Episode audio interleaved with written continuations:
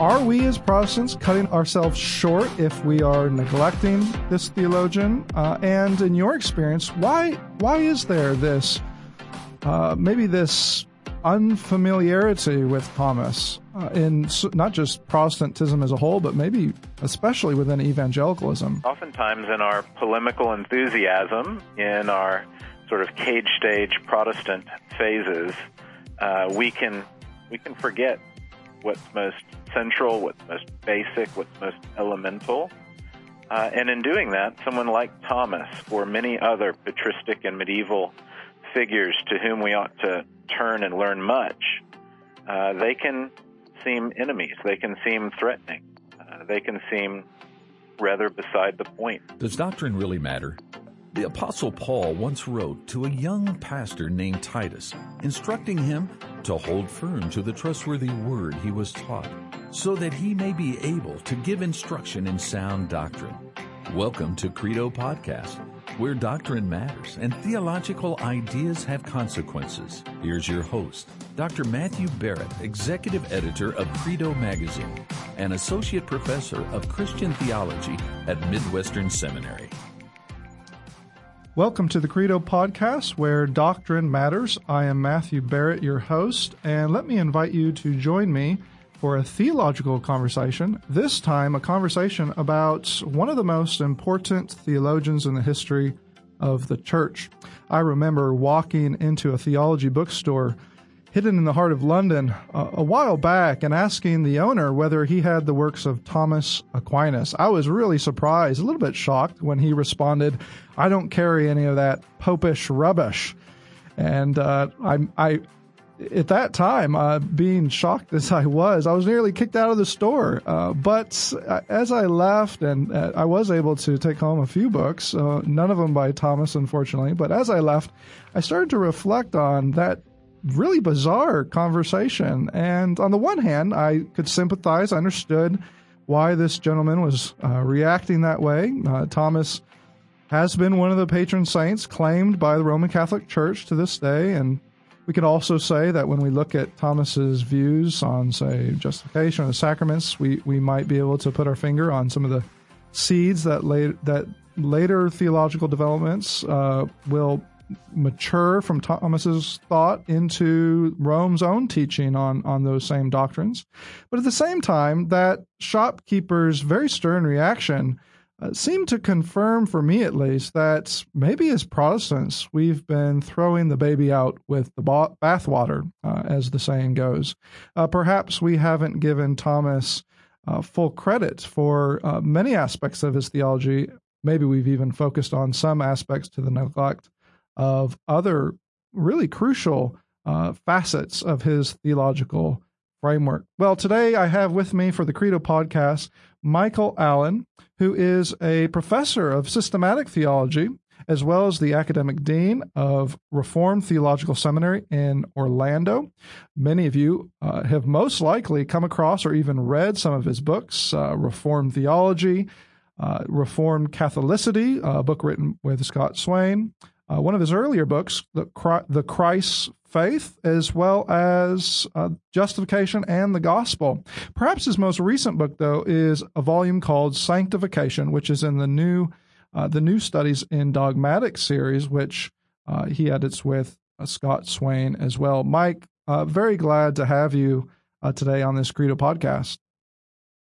Thanks so much. Glad to be chatting.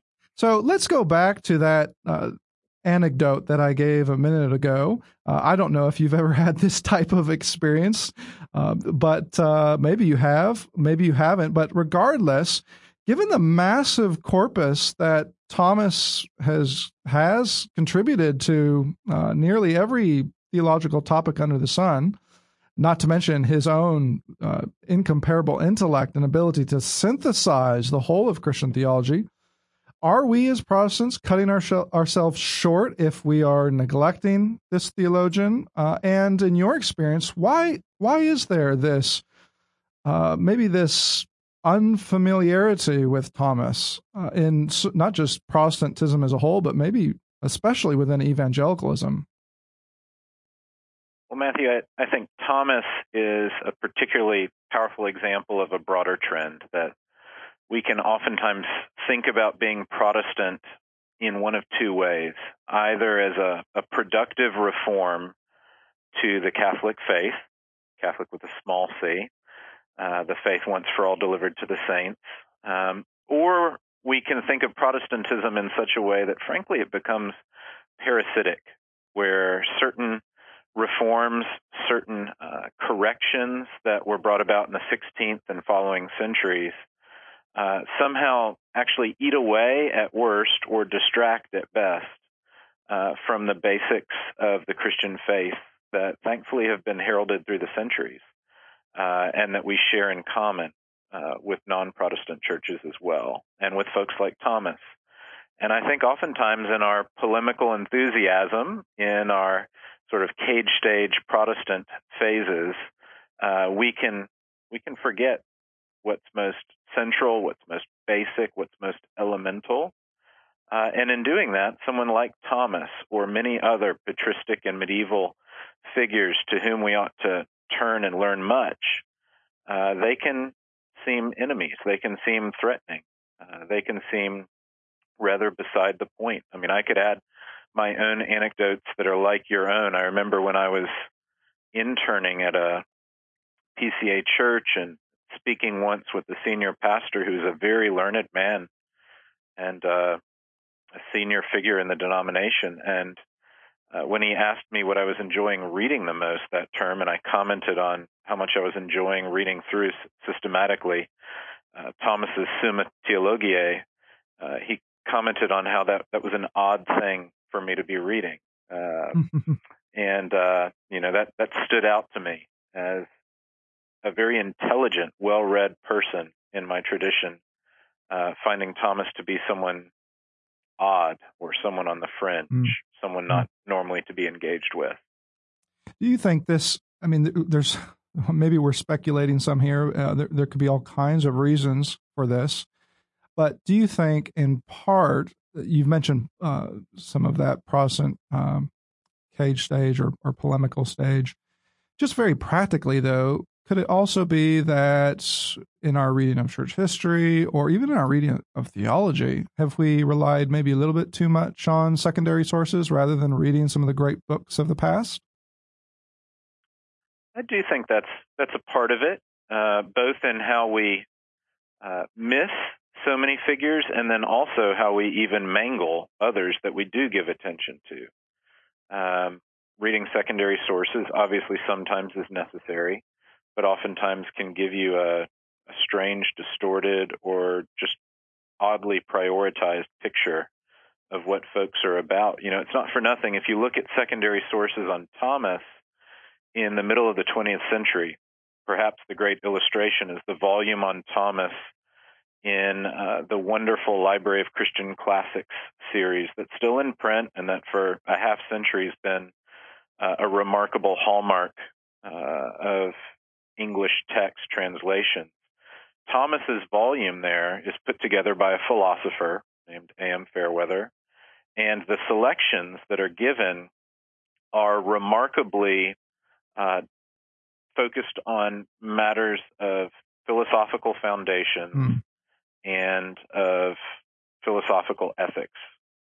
Uh, so it focuses on issues of reason and faith, and then on virtues and vices it's entitled or subtitled on nature and grace and uh, there's there's rather little regarding grace there and actually what it talks about nature is also rather thin too mm. um, you contrast that with some more recent studies that give a sketch of uh, Thomas's account excerpts and, and readers that are out and there's been a shift that folks have in the last few decades uh, sort of remembered that Thomas was first and foremost a, a, master of the sacred page by vocation. He was a, a lecturer on the Bible, and that even his more philosophical and theological works are by and large meant to uh, help us understand what's going on when we read Scripture and return us to read Scripture more effectively and faithfully. Um, and so that shaped the kind of topics and the kind of emphases that we, we realize uh, philosophy is not his first love nor his greatest priority. Aristotle is not his ultimate source. Mm. um, we we have a, a, very different recasting of what Thomas was about. Uh, I think that can have a an outsized impact on people's impressions, to be sure. Now, for our listeners who may not be familiar with Thomas, or maybe they they have heard something or other of Thomas, but they have they've never read Thomas for themselves, maybe we should just take a step back and introduce them to the man, the myth, the legend, uh, the theologian, the philosopher, and, and, so much else. Can you just start us off? I mean, who was Thomas Aquinas? What were what what was his major contribution, and uh, why why is he so pivotal? Uh, why was he not just so pivotal for his own time, but even for the centuries that came after him? Yeah, I'll give you sort of the, the, the, brief story. Thomas is born somewhere 1224, 1225, and we know that he dies on March 7th, 1274. So he's right about 49, 50 years old when he dies. Uh, he's born near Naples, and uh, he uh, has a good education, eventually studying in college in Naples and then at the university in Paris and uh, eventually uh, in 1242 or 43, we're not sure of the exact date, uh, he devotes himself to the order of preachers, the Dominican order, and that involves a, a number of vows, among them vow of poverty. His family are not terribly keen on this. One of the great oddities of church history, these things pop up from time to time, is that he's got a brother who, it seems, at the behest of others in the family, uh, has him kidnapped for the better part of a year to keep him from going and devoting himself to the Dominican hmm. order. Not only that, but he he doesn't merely kidnap him; he also hires a prostitute to go into him. That's and right. the the thought is, of course, that the brother will cave morally, and then he'll uh, be morally incapable of pledging devotion to the Dominican order and rule of life. A, a very uh, caring uh, brother. That, that's right. Yeah, and uh, it turns out that Thomas refuses the prostitute and he endures the kidnapping. And so eventually, after a year, his family allows him to return uh, to his goal of joining the Dominicans. And he spends the remainder of his life, uh, the next roughly three decades, as a, a Dominican monk and as a teacher. Uh, he'll serve a couple stints at the University of Paris, which was the leading university in the Middle Ages. Uh, it was sort of the equivalent of an Oxford, Cambridge, Harvard, Princeton. Uh, it was that in this time period. Uh, he had a, a, stint in the middle of his teaching career where he served at a, small seminary like setting, uh, but returned again to Paris so he was right in the center of the most lively intellectual discussions.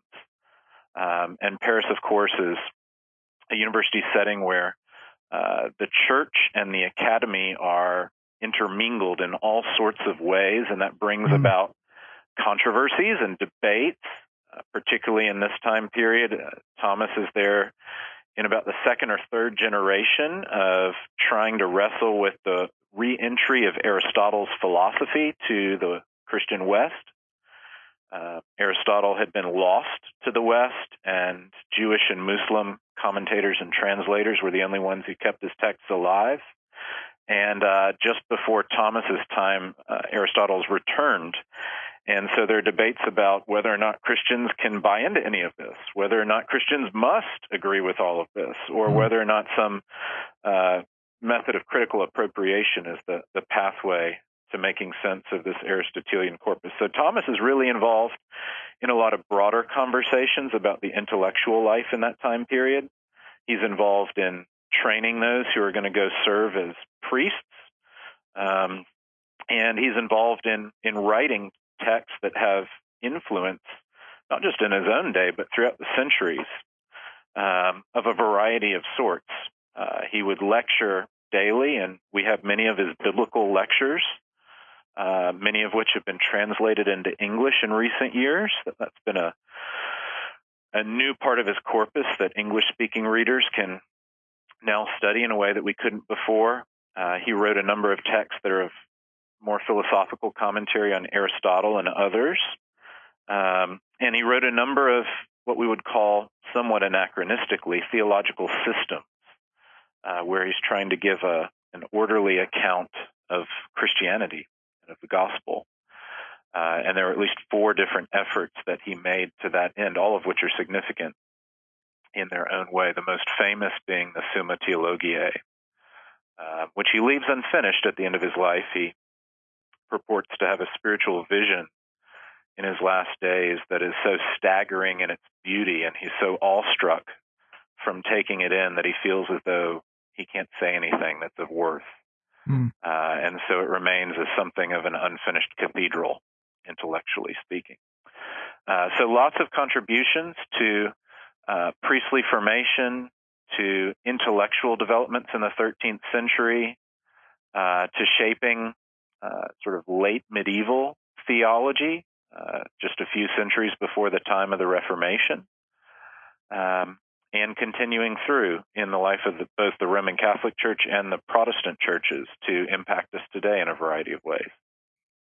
Now, let's talk about Thomas's theology for a second. Uh, because you've mentioned some of his contribution, which uh, I, I, really like the way you set this up because, uh, as you mentioned earlier, sometimes the caricature is that, well, Thomas is just a philosopher. Uh, he's just interacting, say, with Aristotle. Uh, when in reality, that's that's really one facet of the theologian, the man, the Christian himself. Uh, there's many other facets. I, I, like how you've mentioned Thomas as giving biblical lectures um, that are that are uh, focusing on different books of the Bible, different themes in the Bible, uh, as well as some of his more systematic work. Now, when we get into his theology, I think one of the, the really one of the most um, beneficial aspects of his theology, in in my own journey at least, has been coming around to his doctrine of God.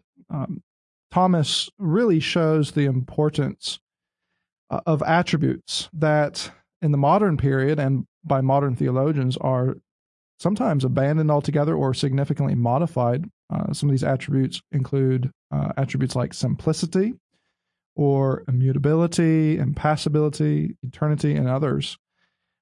How how might this classical, what, what we're now calling a classical view of God, uh, is this uh, something we should retrieve today, uh, especially uh, in light of modern theology, which in many ways is is domesticating the transcendent God that Aquinas would have affirmed? Yeah, I I think it's not for nothing that Thomas begins his famous Summa in talking about who God is, how we can know God, what God's character is like, his attributes, as you put it, or his names, as we'll sometimes speak of and then of how God is identified as Father, Son, and Holy Spirit, the triune nature of God. And he addresses that before he talks about anything else, before he gets to creation and to humanity and to what we're made for and you know to our fall into sin and our need for grace and long before he talks about Christ and the various sacraments. Um, and so there is an earnestness and a centrality to the way in which God is the first and the last and at the very heart of all things.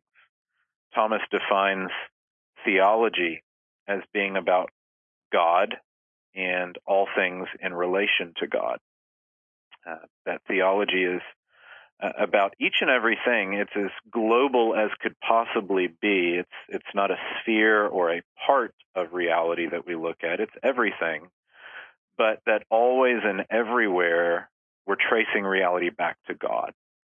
Um, and there's a couple things we could observe about that. One is that it's not unique to Thomas. Others, Augustine, of course, centuries before, uh, would talk about how you're to love all other things or persons for God's own sake, as Augustine will put it regularly. And that means you need to ask, how does something or someone exist for God's own sake? And medieval figures before and after Thomas will share with him the language of reducing all things to God. Not that God's the only interesting thing in, in various realities, but that God always is the first thing and the most important thing. And so you always have to ask how does something, some experience, some event, some blessing, some person, how do they relate to God? Um, you always have to trace things back to God, never to be satisfied to look at the superficialities, but always to look at their substantial reality in God, in whom they live and move and have their being, uh, from whom, through whom, and to whom they are. Um, that's the first thing to say, that there's this real robust commitment to tracing everything back to God, always and everywhere, as we look at any part of reality.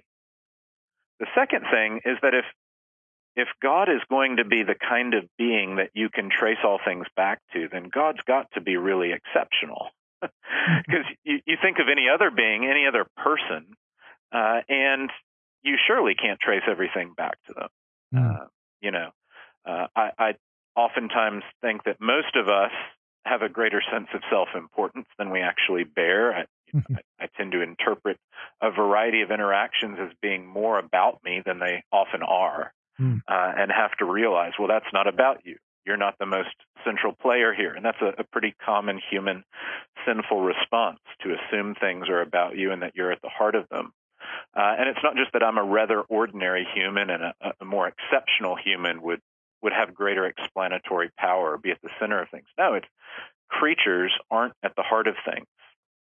Um, and yet, Thomas believes that God is the center of all reality. And for that to be true, God's got to be transcendent and exceptional. He's got to be, as Thomas will put it, uh, not just a species all his own, but in a genus all his own. He's literally in a class by himself.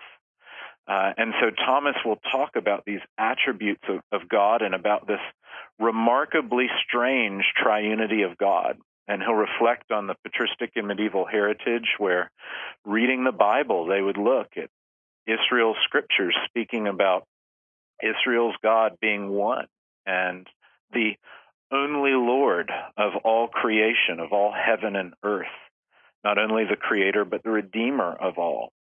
Uh, where he would look at the New Testament, the apostles' witness, uh, that there is one God and one Lord, the Father of the Lord Jesus Christ.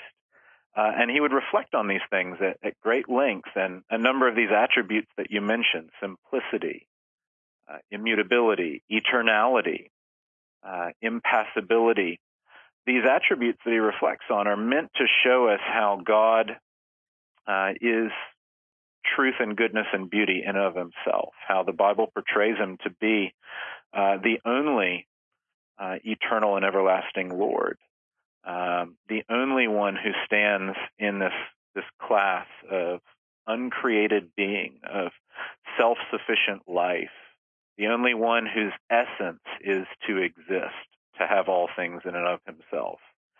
Uh, and so it's important to catch that Thomas does, in a powerful way, commend and analyze and exegetically try and show uh, the source of what we might call his classical theism, his approach to the divine attributes and the, the doctrine of the Trinity.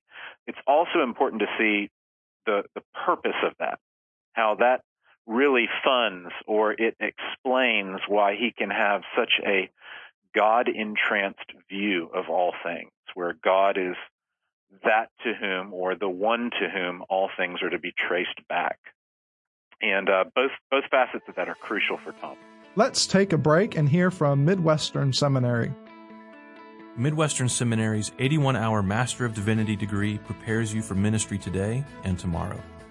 Midwestern Seminary's flagship degree program is our primary track for ministry preparation. Requiring only 81 credit hours, the MDiv program is an efficient option for students, equipping them to serve the church in pastoral ministry.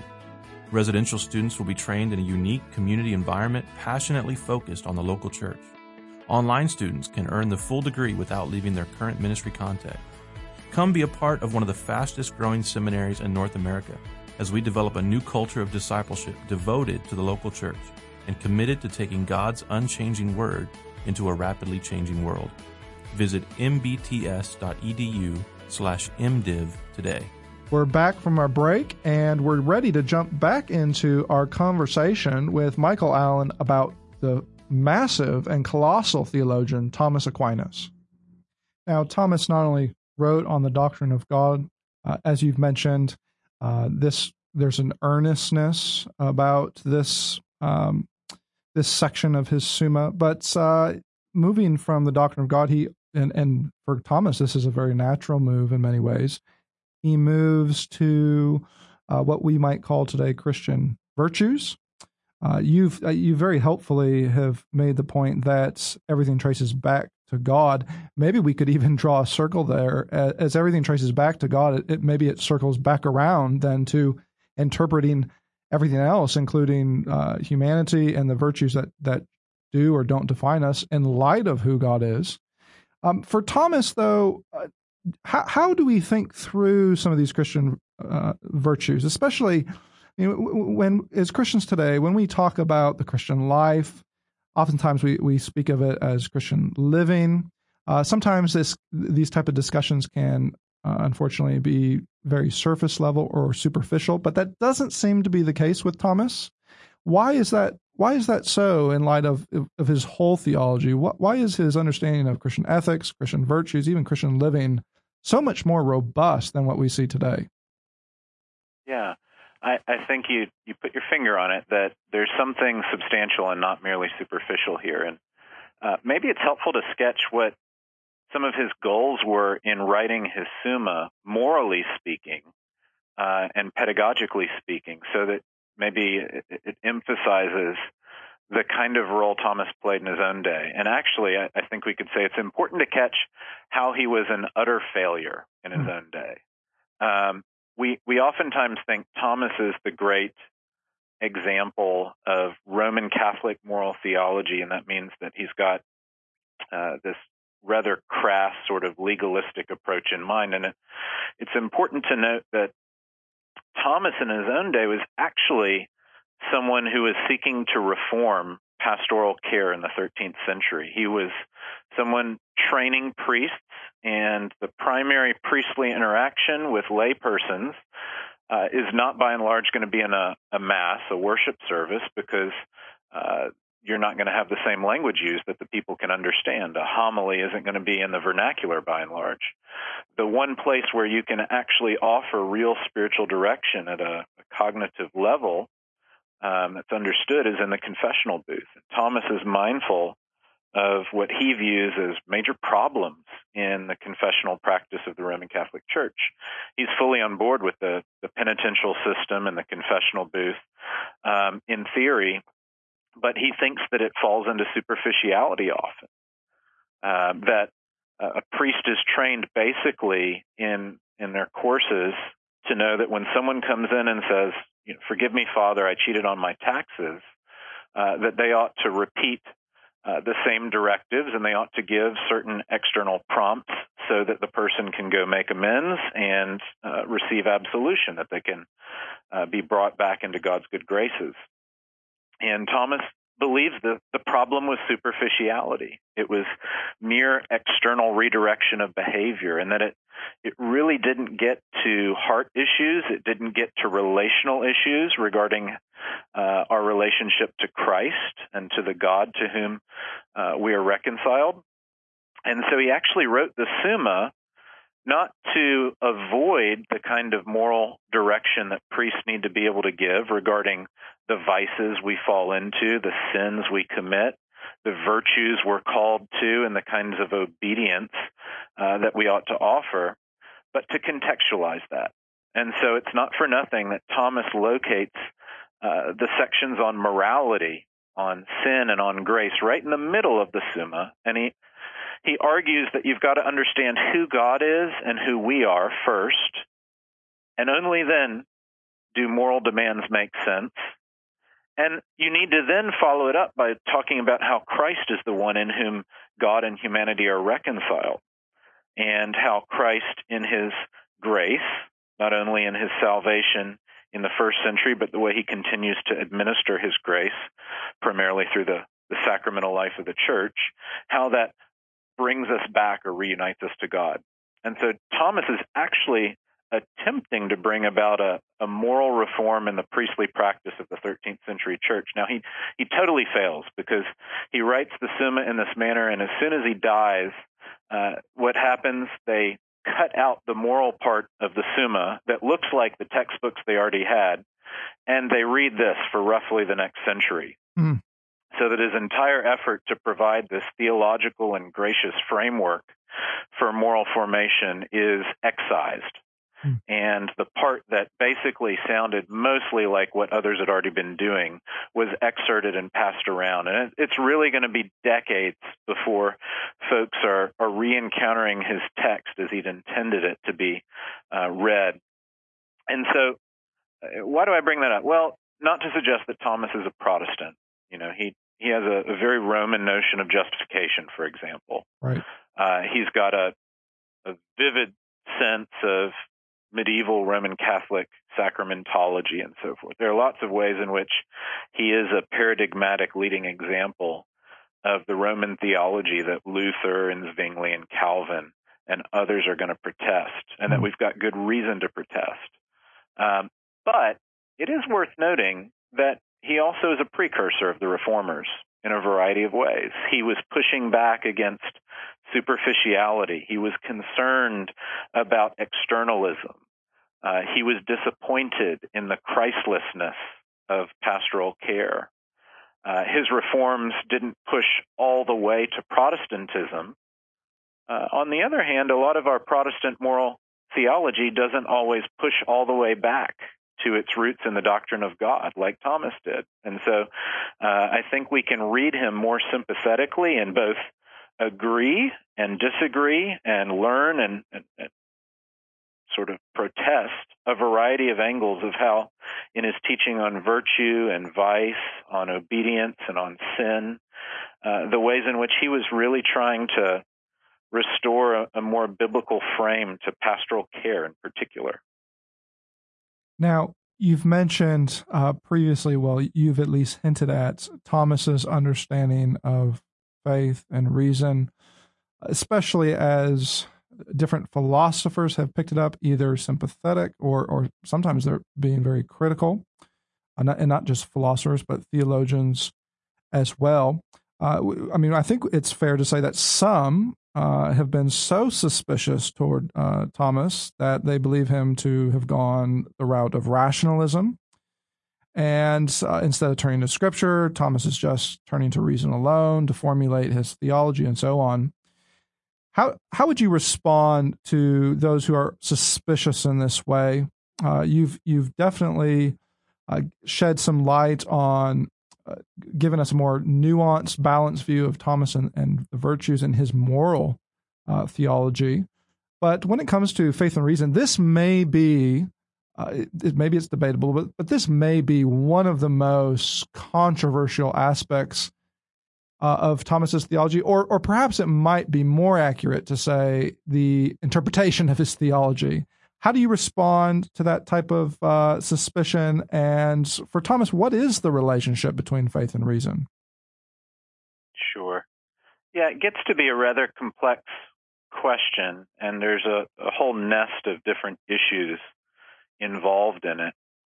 Uh, perhaps there are a few things that are, are just helpful suggestions, not a, a full comprehensive answer, uh, but things to keep in mind. Uh, one, of course, is that Thomas traces everything back to God ultimately. And what he finds in the biblical account is that God is wisdom, God is light, and that God is light in such a way that he's not only intelligible to himself, but we read that he shines light, he illumines others.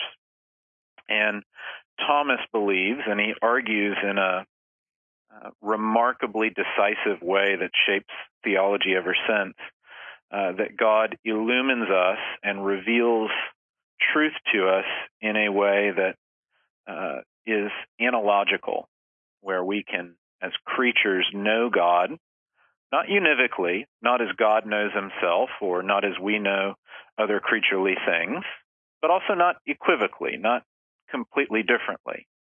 Uh, that our words and concepts really do have connection as well as difference. There's a a similarity and a dissimilarity when we're considering what it means for God to be good and for Cuban coffee to be good. um, and so there's an analogy there. And Thomas uh, presents a doctrine of analogy that, that's absolutely crucial. And it's, it's really premised on this notion of how uh, we participate in the life and blessings of God by his grace and his provision in creation and then in redemption in Christ. That's the first thing. Uh, that the doctrine of God revealed in Scripture gives us good reasons to believe that we can come to know things. Um, how do we come to know things? Well, Thomas is a teacher of, of sacred Scripture. That's his job. And for him, uh, sacred doctrine and sacred Scripture are quite literally the same thing. As you read the very uh, first question of his Summa, he identifies them as one and the same. That being said, he is not someone who believes that as long as you've got your Bible, uh, you will find that there's nothing out there worth learning in the world. In fact, he actually believes the Bible itself teaches us, and thus, as Bible believing Christians, we are duty bound to affirm that we can learn things outside the Bible uh, in nature. And so Thomas uh, is paradigmatic in teaching that there is a form of natural theology uh, that Romans 1, 19, 20 uh, teach that we are duty bound to believe, uh, that it's not effective for salvation because we suppress the knowledge of God revealed in nature, but that nonetheless it really is revealed in nature and we really do know it. Um, Protestants, particularly the Reformed, my own tradition, uh, will typically, and I think rightly, push back at some of the ways in which Thomas will later describe the cognitive capacities of men and women in their fallen state. Um, but we ought not let that be the sole thing we consider. First, we need to consider that he really is commending this biblical exegetical case for believing that not only revelation, but also nature and reason uh, serve as, as conduits whereby God uh, reveals himself. Um, it's worth noting that various more radical reform traditions, um, both the sort of Barthian strand and uh, some of the Van Tillian strand in the 20th century, uh, share an ironic commonality uh, in believing that there is no uh, reformed doctrine of natural theology. Mm. And it's worth noting that that's not the classical reformed approach. Uh, the classical reformed approach isn't by any means sort of holistically Thomistic or anything. Uh, there, there's an eclectic drawing on patristic and medieval sources of a variety of forms, but Thomas is right in the, the center uh, of that continuum. And uh, there is a common shared exegetical belief that we have good biblical reason to believe that God reveals himself also outside the Bible in nature, in what we'd call general revelation, uh, and in what leads to a, a, doctrine of natural theology. Now, you've also, moving from, say, natural theology, uh, and, and I like the way you've positioned this within the classical Reformed approach. Um, and, and, some of the irony here that we see with Van Til and Barth but if we move from, say, natural theology to uh, maybe uh, an aspect of Christianity that's more or less neglected or put out of sight, um, I, what what I have in mind here is uh, some of the ways that um, we we might use, say, our theological method uh, to interpret um, the beatific vision or uh, even reason reason itself or uh, asceticism in, in, much of the Christian life. We move from natural theology to, to these issues. How does Thomas square up? Uh, you've written a chapter recently in a book, a new book called Aquinas Among the Protestants. I imagine for some, uh, some of your argument there is going to be controversial. Uh, you've argued that there may be ways to appropriate Thomas uh, as we develop our theological method today. Uh, you've even advocated for what, what you're calling a reformed Thomism. Uh, what does this look like? And uh, in what ways would you argue that actually Thomas could be very useful for theology today?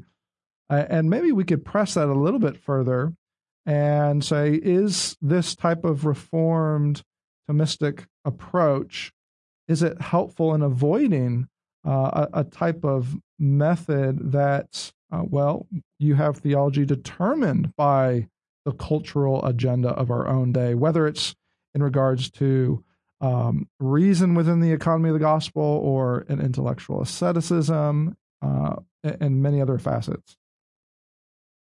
Yeah.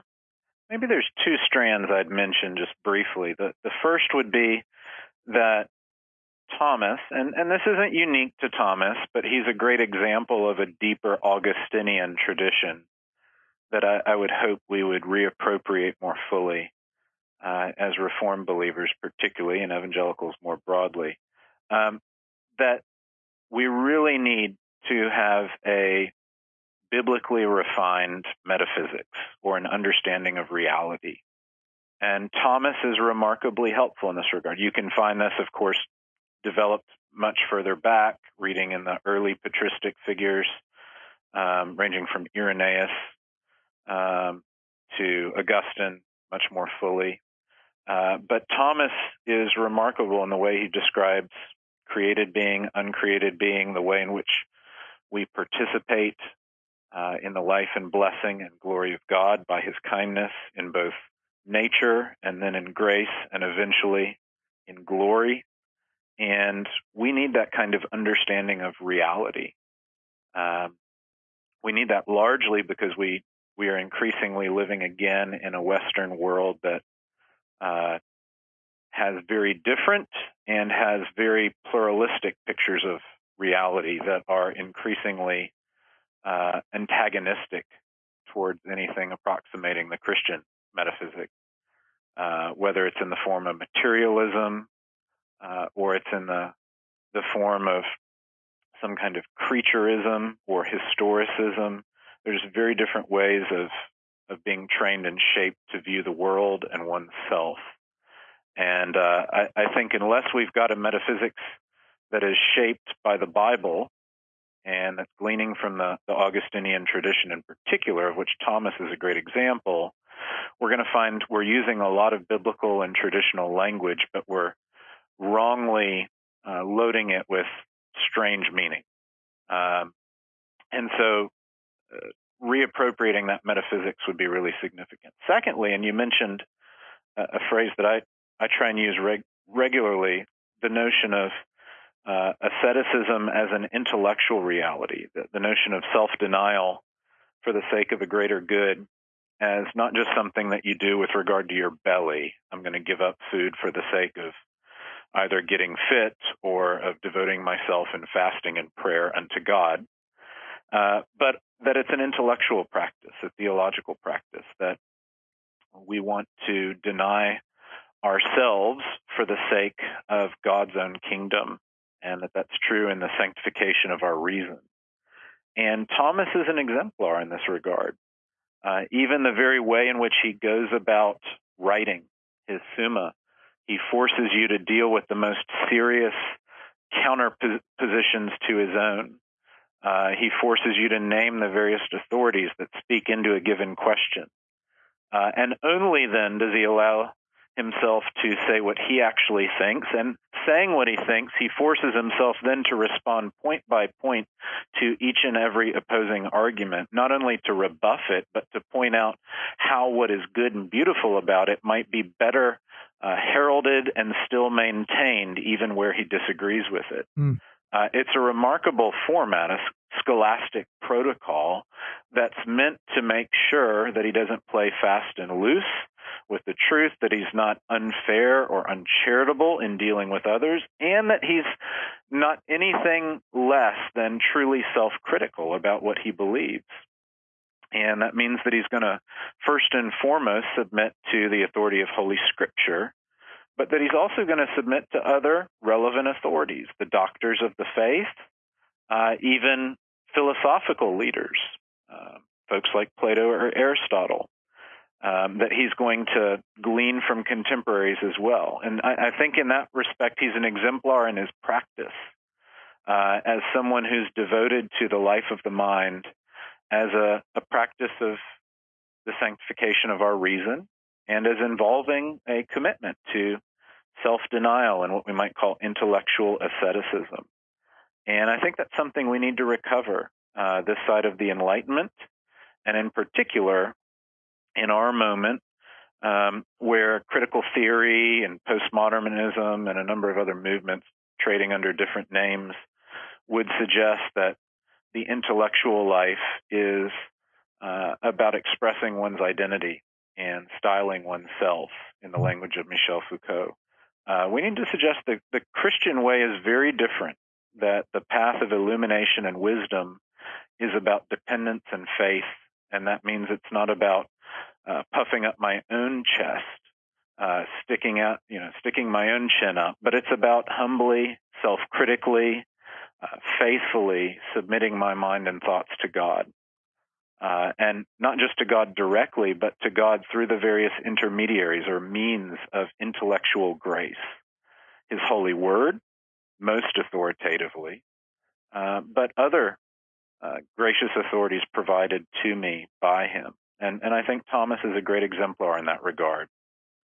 This is a great reminder that when we talk about you've you've used the phrase intellectual asceticism uh, but you've also, in describing it, have used words like humility, faith, trust, uh, a, a, type of humility that brings us to God and listens to Him first.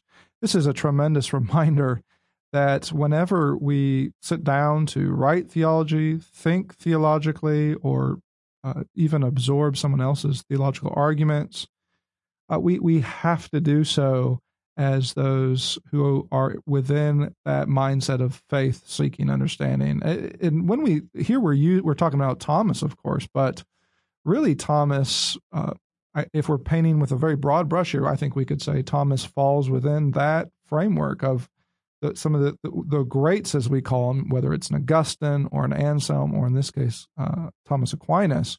Um, these greats are approaching God, the world, their own human predicament with with this mindset of faith, seeking understanding, rather than um, an, an, understanding that's trying to to turn to reason itself, or maybe even reason alone, in order to really accomplish faith on its own merits. And Thomas, like you've said, Thomas is an incredible example of um, though may, though not a perfect one by his own admission, as we see towards the end of his life as he stops writing his Summa. But Thomas is an example of what that can look like. This type of intellectual asceticism that comes with a strong dose of um, really intellectual humility, uh, which is biblical in every sense of every sense of the word. Well, um, goodness, we could go on and talk about Thomas for another hour, I suppose, maybe two hours. But uh, we need to stop. And before we do so, would you just really briefly, would you, for those listeners who, who think, okay, I'm not so suspicious towards Thomas anymore. You've got me interested. There's some, some uh, aspects of his thought I want to explore. Uh, where should they turn? What, on the one hand, what would be maybe a recommended biography? And if, you know, goodness, Thomas wrote so much, but if they were to pick up maybe one or two of his books, what would you recommend? Yeah, there are so many options. I'm staring at a whole bookcase of stuff right now, so it can be overwhelming to folks.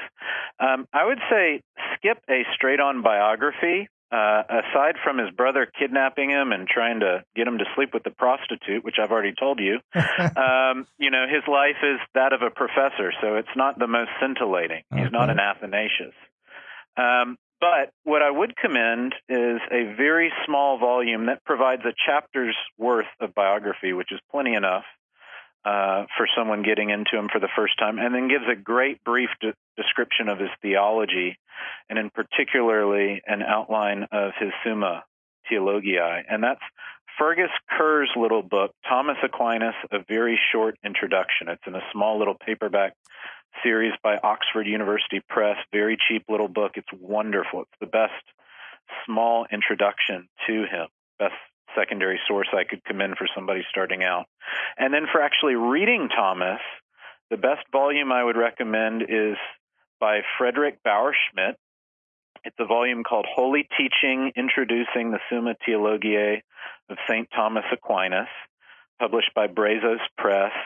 It's about 300 pages, and it, it provides excerpts from across the Summa, all the various doctrines, and it actually teaches you how to read it. When you open it up for the first time, the Summa, like any medieval scholastic text, can seem rather alien and strange. Um, there are numerals and there, there are odd organizing factors. And this actually helps show you how once you know how to read it, it's remarkably easy to read uh, because it's so orderly and predictable in certain respects. And Bauerschmidt does a great job providing footnotes to show the reader how they can actually read Thomas. Uh, not just that they can know what he thought, but that they can have confidence and competence in turning to him themselves. I've used it with students in classes and uh, have never found uh, that students have, at the end of a term, been incapable of reading Thomas on their own. Uh, so I'd recommend Fergus Kerr's little introduction and Frederick Bauerschmidt's Holy Teaching as a, a reader.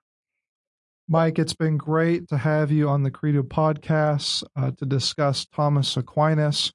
And uh, hopefully, this will be a conversation that will help uh, evangelicals uh, not only appreciate Thomas, but actually dig into him, especially with those book recommendations you've given. So, thank you again for joining us. My pleasure. Thanks so much.